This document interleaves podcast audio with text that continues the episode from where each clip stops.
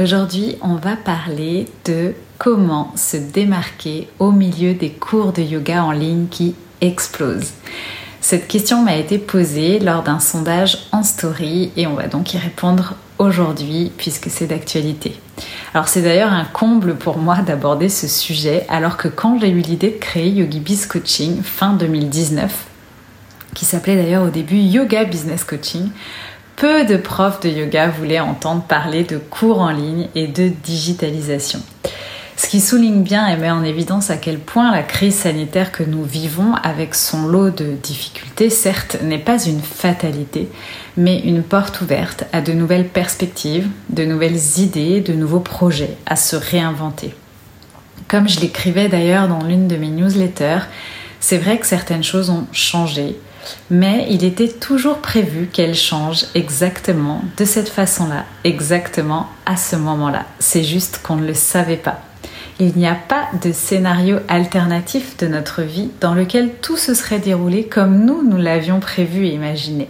Le seul scénario de notre vie, c'est bien celui que nous vivons actuellement. Et les cours de yoga en ligne font partie de ce nouveau monde, de ce scénario.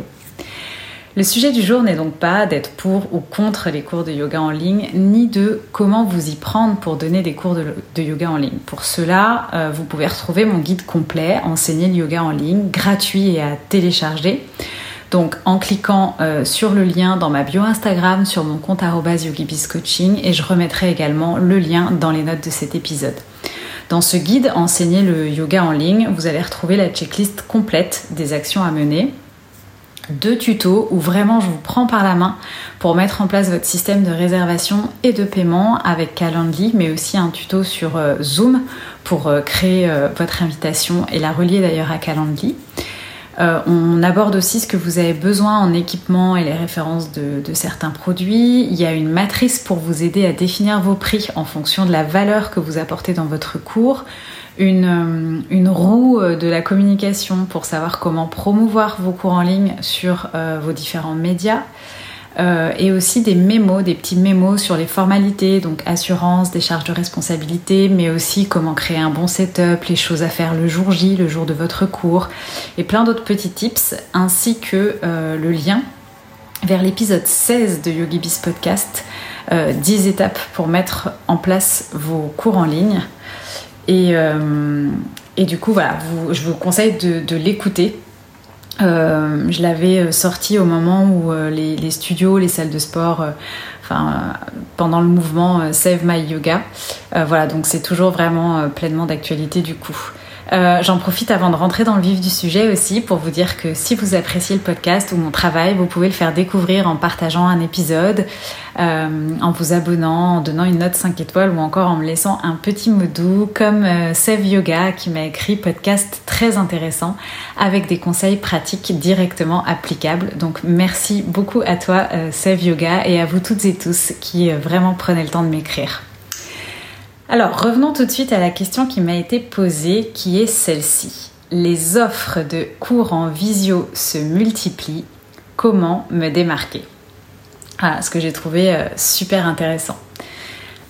Alors le succès de vos cours en ligne, euh, forcément, il dépend quand même actuellement de plusieurs paramètres. D'abord, est-ce que vous vous lancez et vous partez de zéro? Est-ce que vous avez déjà une audience? Ou encore est-ce que vous avez déjà un studio et que vous avez juste, entre guillemets, à convertir euh, vos élèves au cours en ligne? Les défis, en fait, euh, vraiment aujourd'hui ne sont pas les mêmes pour tous les profs de yoga ou professions holistiques qui veulent digitaliser. Donc ce qui est sûr, en revanche, c'est que moi aujourd'hui, les deux propositions que je vais vous faire pour vos cours en ligne, elles vous permettront à coup sûr de vous démarquer de la concurrence, que vous choisissiez l'une ou l'autre, ou les deux. Mais effectivement, selon d'où vous partez, euh, l'impact mettra plus, ou moins de temps ou sera plus ou moins important. Mais en tout cas, en prenant l'une de ces deux options, ou même ces deux options, c'est sûr que vous prendrez le bon chemin pour vivre d'une activité en ligne euh, sur le long terme ou d'une partie de votre activité en ligne. Alors commençons avec la première proposition qui ne devrait plus vous surprendre. Il s'agit de vous nicher. Alors, ne levez pas les yeux au ciel tout de suite. essayez d'écouter la suite. Et euh, ce que je vous propose d'abord, c'est de reprendre le temps de définir ce qu'est une niche. Donc, clairement, en, définition marketing, une niche, c'est un marché étroit qui bénéficie de barrières à l'entrée et dans, lesquelles, euh, dans lequel les entreprises sont relativement protégées de la concurrence. Donc on y est bien. Concrètement, un marché de niche, c'est un marché qui correspond à un service très spécialisé et donc forcément où la concurrence y est moins forte. Et dans le business en ligne, la notion de niche est véritablement fondamentale et c'est elle qui détermine les possibilités de développement de votre business. Alors oui, je connais par cœur euh, vos objections, très légitimes hein, d'ailleurs, sur le sujet. Oui, ça fait peur, oui, il faut réussir à assumer sa niche. Bon, à la trouver déjà peut-être d'abord, et puis ensuite à l'assumer. Oui, vous avez le sentiment que vous allez manquer de clients, perdre des clients, passer à côté de clients et donc par euh, ricochet manquer d'argent. Et euh, oui, cela euh, signifie aussi indirectement de dire non à certaines personnes et bah, on sait que pour certains d'entre nous, c'est difficile de dire non. Donc en effet, c'est hyper challengeant. Parce que ça, vient titiller quelques peurs qui rejoignent nos fameux besoins fondamentaux de sécurité, si on reprend la pyramide de Maslow. Et c'est pourquoi c'est l'étape la plus difficile dans la création d'un business, mais c'est aussi pour ça que c'est celle qui vous amènera à la vitesse supérieure, parce que d'ailleurs tout le monde justement ne fait pas l'effort de passer ou d'aller vers cette étape. Et ceux qui le font, bah, c'est ceux qui vont euh, réussir à moyen et long terme. Enfin, même à court terme d'ailleurs. Donc aujourd'hui, euh, si vos cours en ligne ne fonctionnent pas, c'est pas le moment d'abandonner ou de penser à aller faire autre chose ou d'aller prendre un autre job. Non, c'est surtout le moment de vous engager dans un créneau rentable du yoga. Et un créneau rentable du yoga, c'est une, personne spécifique, avec un problème spécifique. Je vais rentrer un petit peu plus dans le détail après. Mais pour faire simple, lorsque vous avez un créneau, vous avez une idée claire du problème que vous résolvez. Et le marketing ne vise qu'à résoudre des problèmes ou des désirs. Donc si vous n'avez pas de niche, vous n'avez pas de problème à résoudre. Et si vous n'avez pas de problème à résoudre, ben vous n'attirez pas d'élèves, cette clientèle particulière. Et donc, si vous n'attirez pas d'élèves, bah, vous ne faites pas de vente, vous n'avez pas de business, vous n'avez pas d'affaires et on tourne en rond. Lorsque vous vous engagez dans un créneau, tout change. Alors, je vais illustrer un petit peu plus de façon pragmatique ce concept. Notre marché, c'est le yoga. Donc ça, on est tous d'accord, c'est un marché sur lequel euh, les gens sont prêts à payer. Ce qui nous prouve ça, c'est les nombreux livres qui existent sur le yoga, les nombreux magazines, les e-books, les retraites, les formations, mais aussi justement toutes les offres de cours en ligne qui se démultiplient, tout ce qu'il y a autour de l'écosystème du yoga, il y a un marché et un marché sur lequel les gens sont prêts à payer. Ça, c'est acté. Le marché du yoga, il est donc concurrentiel. Donc ça veut dire que pour, pour vous, pour atteindre une partie de cette audience, l'effort va être beaucoup plus important pour attirer des élèves et les, et les convertir. Ok, mais ce n'est en aucun cas un marché saturé. C'est notre état d'esprit souvent qui est saturé. Donc c'est juste un marché concurrentiel. C'est-à-dire que c'est un peu plus la, la guerre et la bataille. Et c'est là et pour ça qu'intervient par conséquent la nécessité et le secret d'un positionnement clair et différenciant. Si votre message est différent et plus spécifique, forcément il ne va pas recouper le même message que la plupart des professeurs de yoga euh, que la plupart des professeurs de yoga partagent actuellement en ligne, vous allez vous présenter différemment, vous allez vous démarquer, vous allez parler d'autres choses et vous deviendrez donc une autorité dans votre domaine. Vous allez gagner en expertise et en légitimité. Donc, il s'agit de réduire, euh, enfin comment vous pouvez réussir à faire ça Il s'agit de réduire en fait votre cible en déterminant un segment de marché plus étroit. Alors, soit un plus petit segment de marché dans une grande catégorie, je vais vous donner des exemples après, soit un sous-groupe de personnes dans une grande population. Ok, on a deux angles d'attaque, deux euh, options finalement qui s'offrent à nous. Alors par exemple, si je vous donne des exemples, dans euh, de catégories d'un sous-groupe de personnes, ça peut être le yoga pour les femmes ménopausées. Ça peut être le yoga pour les sportifs de haut niveau. Si je vous donne maintenant un plus petit segment de marché dans une grande catégorie, ça peut être euh, le yoga sans les inversions. Il y a des gens qui ne peuvent pas ou qui ne veulent absolument pas faire d'inversion. Ça peut être un positionnement. Euh, le yoga selon votre dosha. Donc là aussi, euh, ça veut dire qu'on va faire rentrer un petit peu d'Ayurveda dans la pratique, mais donc on prend un morceau du yoga qui est, qui est relié à l'Ayurveda, qui peut être relié à un dosha, et on va adapter peut-être des séances en fonction du dosha. Ça peut être l'astro-yoga.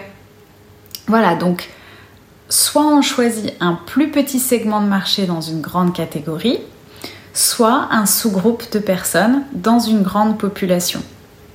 Donc ça, après, c'est en fonction euh, de, vos affinités. Et euh, je vais y venir. Donc pour affiner votre, euh, positionnement, vous pouvez, bien sûr, j'ai un guide. Hein. vous pouvez télécharger mon guide Comment se démarquer de la concurrence et attirer mon élève idéal. Donc vous retrouverez aussi ce guide en bio sur mon compte Instagram @yogibiscoaching.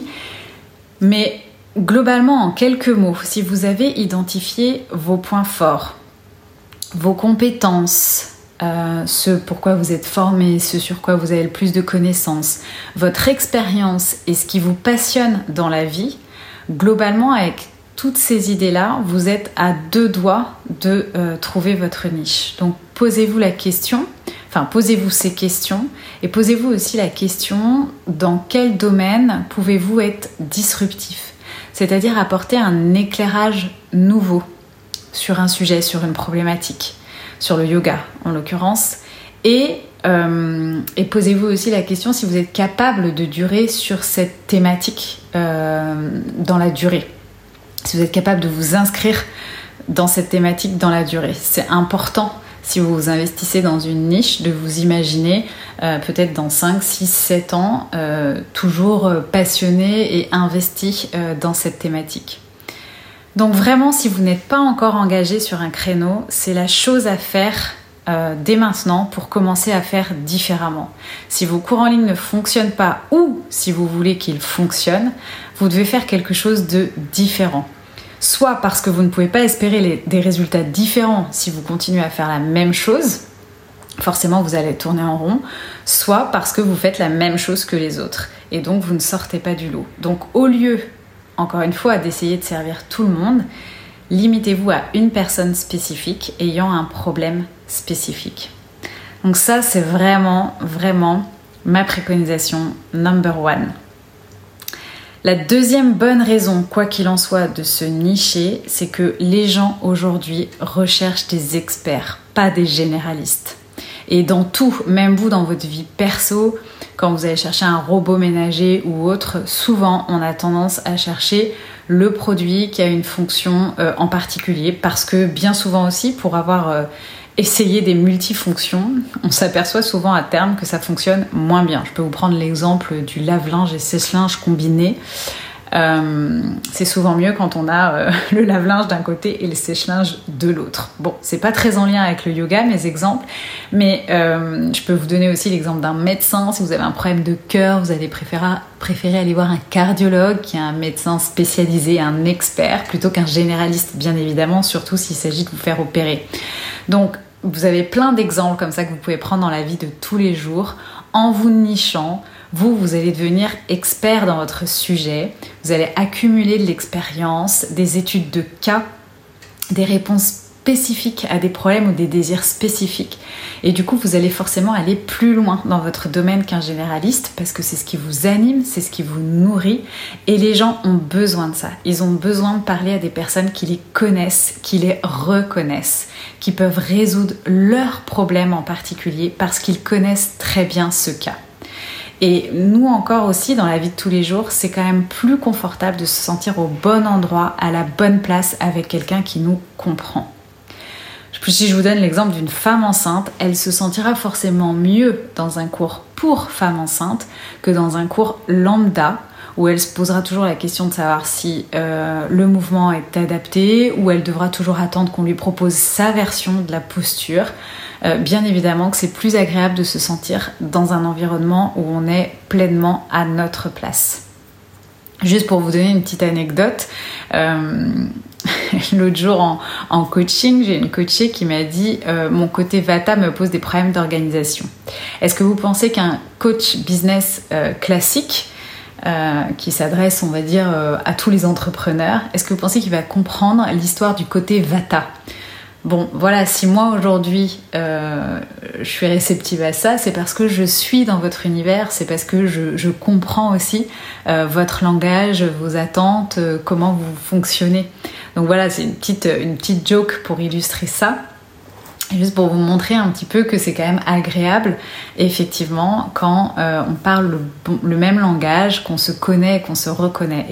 Et, vos élèves, c'est ce qu'ils veulent euh, quand ils viennent euh, dans, votre cours de yoga. Donc, ça, c'est une des deuxièmes raisons. Hein. On préfère aller vers des experts que vers des généralistes. Et une dernière raison si je dois encore vous convaincre sur le fait de se nicher, et non des moindres du coup, c'est que se spécialiser dit aussi de pouvoir pricer vos cours plus chers, ou en tout cas euh, de peut-être pas être euh, noyé euh, dans la masse, dans, le flot des prix moyens. Euh, parce que qui dit spécialisé dans un domaine dit euh, indirectement résultat aussi spécifique. Et les résultats, c'est quelque chose qui a de la valeur pour les gens, pour votre client idéal. Les experts, de toute façon, il y en a moins que les généralistes. Donc les gens vont vouloir travailler avec vous si vous adressez précisément leur cas. Et du coup, au lieu de vous battre pour les mêmes clients dans un grand marché, en vous spécialisant, ce que vous allez faire, c'est que vous allez créer votre propre marché. Et donc là, à ce moment-là, vous allez pouvoir vous pricer en fonction de la valeur intangible que vous apportez. La valeur tangible, c'est euh, le nombre d'heures de cours que vous donnez, euh, le, temps de déplacement, etc. Tout ça, c'est des calculs tangibles. La valeur intangible, c'est le bénéfice que vous apportez à votre client, c'est euh, le sentiment de bonheur, de satisfaction, de, répondre à son problème, c'est le résultat que vous apportez, euh, que vous amenez à votre client. Donc c'est un autre sujet, le pricing, euh, la valeur intangible, que je développerai pas dans cet épisode. Mais ce qui est sûr, c'est que vous spécialiser vous permettra aussi d'être plus à l'aise euh, et de vous pricer en fonction de votre valeur et de la valeur que vous allez apporter. Donc, pour conclure sur cette première partie, je dirais que si malgré tous vos efforts, vous vous sentez frustré aujourd'hui de ne pas avoir de résultats ou d'engagement réel, c'est probablement parce que votre voix se perd parmi tous les autres profs de yoga qui essayent également de servir tout le monde. Je vous invite donc à réfléchir sur ce point et à vous poser des questions comme euh, comment est-ce que vous pouvez rendre votre business plus niché? Donc soit en choisissant un sous-sujet ou alors en choisissant un sous-groupe de personnes. Comment est-ce que vous pouvez du coup, euh, en choisissant un segment plus précis justement, devenir la référence sur un sujet et faire en sorte que les gens viennent à vous pour ça? Comment est-ce que vous pouvez faire pour que ces élèves, ces clients idéaux se sentent automatiquement, systématiquement à la bonne place avec vous je vous invite à réfléchir à ces quelques questions qui euh, peut-être vous euh, aiguilleront sur cette histoire de niche. Alors on arrive du coup à la deuxième option que je vais aborder euh, un petit peu plus rapidement parce qu'elle est plus facile, c'est un exercice à mon sens qui est plus facile. Donc ma deuxième proposition c'est de vous démarquer en proposant des événements en ligne plutôt que des cours en ligne. Donc euh, l'idée, c'est de se demander ce que vous pouvez apporter en plus d'un simple cours de yoga pour le rendre encore euh, finalement plus profond, plus intéressant, de manière à construire quelque chose finalement qui va ressembler plus à un atelier, un workshop, à une masterclass, à un événement. Donc, je peux vous donner des exemples. Euh, par exemple, vous pourriez proposer euh, un cours pour, euh, connaître son dosha. Donc, où vous allez bah, suggérer des questions, par exemple, aux personnes pour les amener à leur dosha. Et ensuite, vous allez proposer des mouvements de yoga liés aux différents doshas. Donc, en plus de la pratique, bah, il y a un apprentissage euh, plus large sur les doshas, sur l'ayurveda, etc. Et euh, voilà, ça, ça peut être euh, quelque chose. Bah, voilà, vous allez attirer un client particulier qui s'intéresse ou qui veut s'intéresser à ça et vous proposer quelque chose de différent d'un simple cours de yoga vinyasa classique par exemple. Pareil avec l'astrologie, par exemple, vous pouvez parler de l'astrologie en fonction euh, voilà, d'une thématique du moment et euh, de la même façon proposer un cours de yoga associé. Autre idée, vous pouvez aussi euh, proposer de participer à un cours en ligne en duo. Donc les gens se connectent par deux en fait. Et à la fin de la pratique, vous leur apprenez à mutuellement se faire par exemple un petit Thai yoga massage pendant le Shavasana donc où chacun, euh, voilà, vous apprenez les mouvements et puis euh, chaque binôme va euh, tour à tour se faire un, massage. Donc ça, c'est ça peut apporter une grande valeur ajoutée à ce que vous proposez et forcément vous démarquer de facto de la, concurrence. Ça peut être aussi une journée de retraite en ligne. Vous pouvez très bien imaginer plusieurs ateliers sur une journée, sur un laps de temps, un atelier yoga, méditation, philo, et même pourquoi pas donner en amont une liste euh, un petit peu de, courses. Euh, et euh, par exemple dans cette journée ou dans cet après-midi intégrer à un moment donné le fait de faire une recette ensemble tous ensemble comme bah, un lait d'or mais ça peut être aussi un plat ou autre voilà ayurvédique ou pas ou vegan enfin peu importe voilà mais, mais de créer voilà quelque chose de plus grand que simplement un cours de yoga donc, enfin, on pourrait continuer à l'infini comme ça. Hein. Encore une fois, votre créativité est votre seule limite. Mais l'idée, vous voyez, c'est toujours de combiner votre yoga avec votre passion ou avec vos autres skills, vos autres compétences, et puis de réussir petit à petit à cheminer vers un concept unique. Et là encore, le deuxième avantage à cette pratique, euh, c'est de pouvoir proposer là aussi, alors non seulement je dirais un prix plus élevé qu'un simple cours en ligne, mais c'est surtout que c'est un prix qui n'est pas comparable puisque ce que vous proposez, c'est unique, c'est votre formule à vous. Euh, du coup, il n'y a pas de comparaison. Donc euh, là encore, vous pouvez être à l'aise avec votre pricing et, euh, vraiment avoir un, prix en fonction de la valeur de ce que vous apportez à votre client idéal. Et du coup, en plus, si vous vous débrouillez bien, vous pouvez même proposer cet atelier quelques fois par mois seulement, peut-être deux ou trois fois, et pourquoi pas gagner autant, voire plus que tous vos cours de yoga euh, du mois cumulés finalement euh, en ligne, j'entends. Euh, donc voilà, c'est quelque chose qui, se réfléchit en tout cas, mais forcément, si vous proposez une expérience, un atelier, ça peut vraiment vous permettre de vous différencier de la concurrence pour vos cours en visio. On arrive à la fin de cet épisode et j'espère vraiment que cet épisode vous a apporté un regard nouveau bon, d'une part sur la fameuse nécessité de se nicher, et ça, quoi qu'il en soit, j'y reviendrai régulièrement, mais également du coup des bonnes clés euh, pour vous démarquer de la concurrence. Avant de terminer cet épisode et de vous quitter, j'aimerais vous faire quand même trois recommandations que j'espère euh, précieuses. Alors, tout d'abord, la question que vous pourriez vous poser, c'est que comme quelque part euh, je divulgue ces recettes à tous les profs de yoga, vous pouvez vous dire, bah oui, mais si tout le monde fait ça demain, du coup, on va revenir euh, de nouveau sur un problème de concurrence. Alors, bon, juste déjà, croyez-moi par expérience, il y a ceux qui vont passer à l'action et ceux qui malheureusement continueront de croire que le client idéal n'existe pas, euh, ou en tout cas qui prendront peut-être plus de temps pour aller vers ce client idéal. Donc ça déjà c'est une chose, hein, ceux qui vont faire, qui vont passer à l'action. Euh, et également j'aimerais quand même que vous n'oubliez pas que vous vous adressez à un marché de millions d'individus. Bon déjà ne serait-ce que sur le territoire français, mais la, francophonie c'est large et que même si vous voulez gagner votre vie, très bien gagner votre vie avec le yoga, vous n'avez pas besoin d'une part énorme du gâteau. Qu'est-ce que vous feriez avec 1500 élèves que vous ne connaissiez, que vous connaîtriez même pas? En fait, c'est possible de, de réussir de vivre, à vivre de votre yoga en ligne avec un objectif objectif d'une dizaine, d'une centaine, jusqu'à une centaine d'élèves, en fait, déjà, vous pouvez faire de belles choses et vous pouvez en vivre euh, déjà bien. Donc l'idée, c'est plutôt de se dire, ok, comment je vais step by step attirer 5 élèves, puis 10, puis 15, puis 20.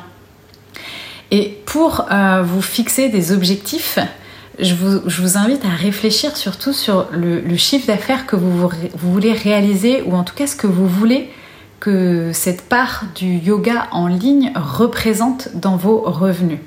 Et à partir de là, vous euh, convertissez cet objectif de chiffre d'affaires ou de revenus euh, net en nombre de cours ou en nombre d'événements. Et puis vous jouez un peu avec les prix. Et puis vous jouez aussi du coup avec euh, le nombre d'élèves qu'il vous faut par rapport au nombre de cours, au nombre d'ateliers que vous pouvez euh, dispenser. Ça vous aidera d'ailleurs aussi à euh, savoir si du coup vous allez proposer des cours plutôt entre guillemets live ou en tout cas sans caméra, du coup vous pouvez avoir plus de volume, ou bien si vous allez vous orienter vers quelque chose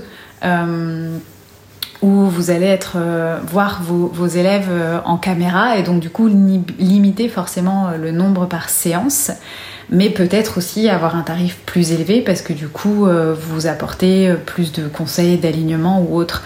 Donc jouez un peu avec les chiffres pour vous fixer des objectifs concrets.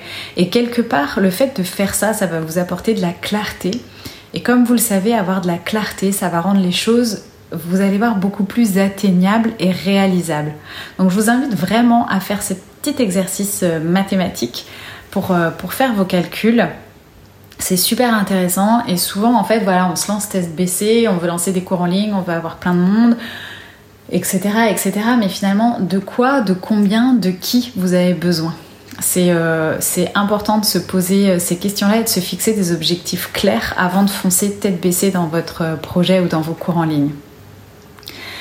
Euh, le deuxième conseil bienveillant, je voulais juste vous dire que je sais que ça peut faire peur euh, de se nicher, de se spécialiser.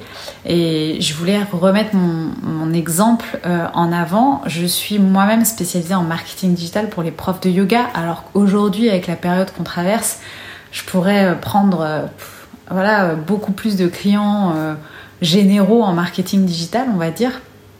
Ok, mais, euh, mais peut-être aussi que ça marcherait moins bien parce que justement aujourd'hui, euh, ben, je, m'adresse qu'aux profs de yoga. Mais ce que je voulais vous dire, c'est que dans mes élèves, j'ai des profs de yoga, enfin dans mes coachés, j'ai des profs de yoga, mais j'ai aussi euh, une prof de danse, j'ai aussi deux thérapeutes, j'ai une aromatérologue, j'ai un spécialiste, une spécialiste pardon, en médecine ayurvédique. Donc comme quoi, même si je m'adresse 99% du temps aux profs de yoga, ça m'empêche pas d'attirer des personnes en dehors de ma niche. Ma niche, c'est ce qui me sert à communiquer, à savoir à qui je m'adresse quand je crée du contenu, quand je crée des programmes, quand je crée des coachings. Mais c'est pas pour autant, vous voyez, que ça n'attire que des profs de yoga. Parce qu'après, il y a autre chose autour qui font qu'on peut attirer d'autres types de clients et c'est ok. Donc ça veut pas dire qu'on exclut complètement et qu'on n'aura jamais d'autres typologies d'élèves dans nos cours. Donc je voulais vraiment vous rassurer aussi par rapport à ça. Et enfin, dernière chose, ne pas se sentir obligé de faire quoi que ce soit en cette période. C'est aussi ok si vous voulez faire une pause, si vous voulez prendre le temps de souffler, de respirer, de vous réorganiser peut-être, de réfléchir à vos projets, à d'autres projets pour 2021. Donc c'est ok aussi de give it up, de laisser aller, d'attendre que cette période passe et, euh, et de prévoir d'autres choses pour la suite. C'est complètement ok. Donc voilà, c'était les trois derniers conseils que je voulais vous donner par rapport au cours en ligne. Yogi Peace Podcast, c'est fini pour aujourd'hui. Euh, on se retrouve bah, tous les jours sur euh, mon compte Instagram Yogi Peace Coaching en attendant le prochain épisode de lundi prochain. D'ici là, portez-vous bien et n'hésitez pas à venir me faire euh, vos retours sur cet épisode, que ce soit en DM Instagram ou par mail à cécile@yogibiscoaching.com. Je suis toujours très contente de partager vos retours ou de répondre à vos questions. Portez-vous bien, à très vite. Ciao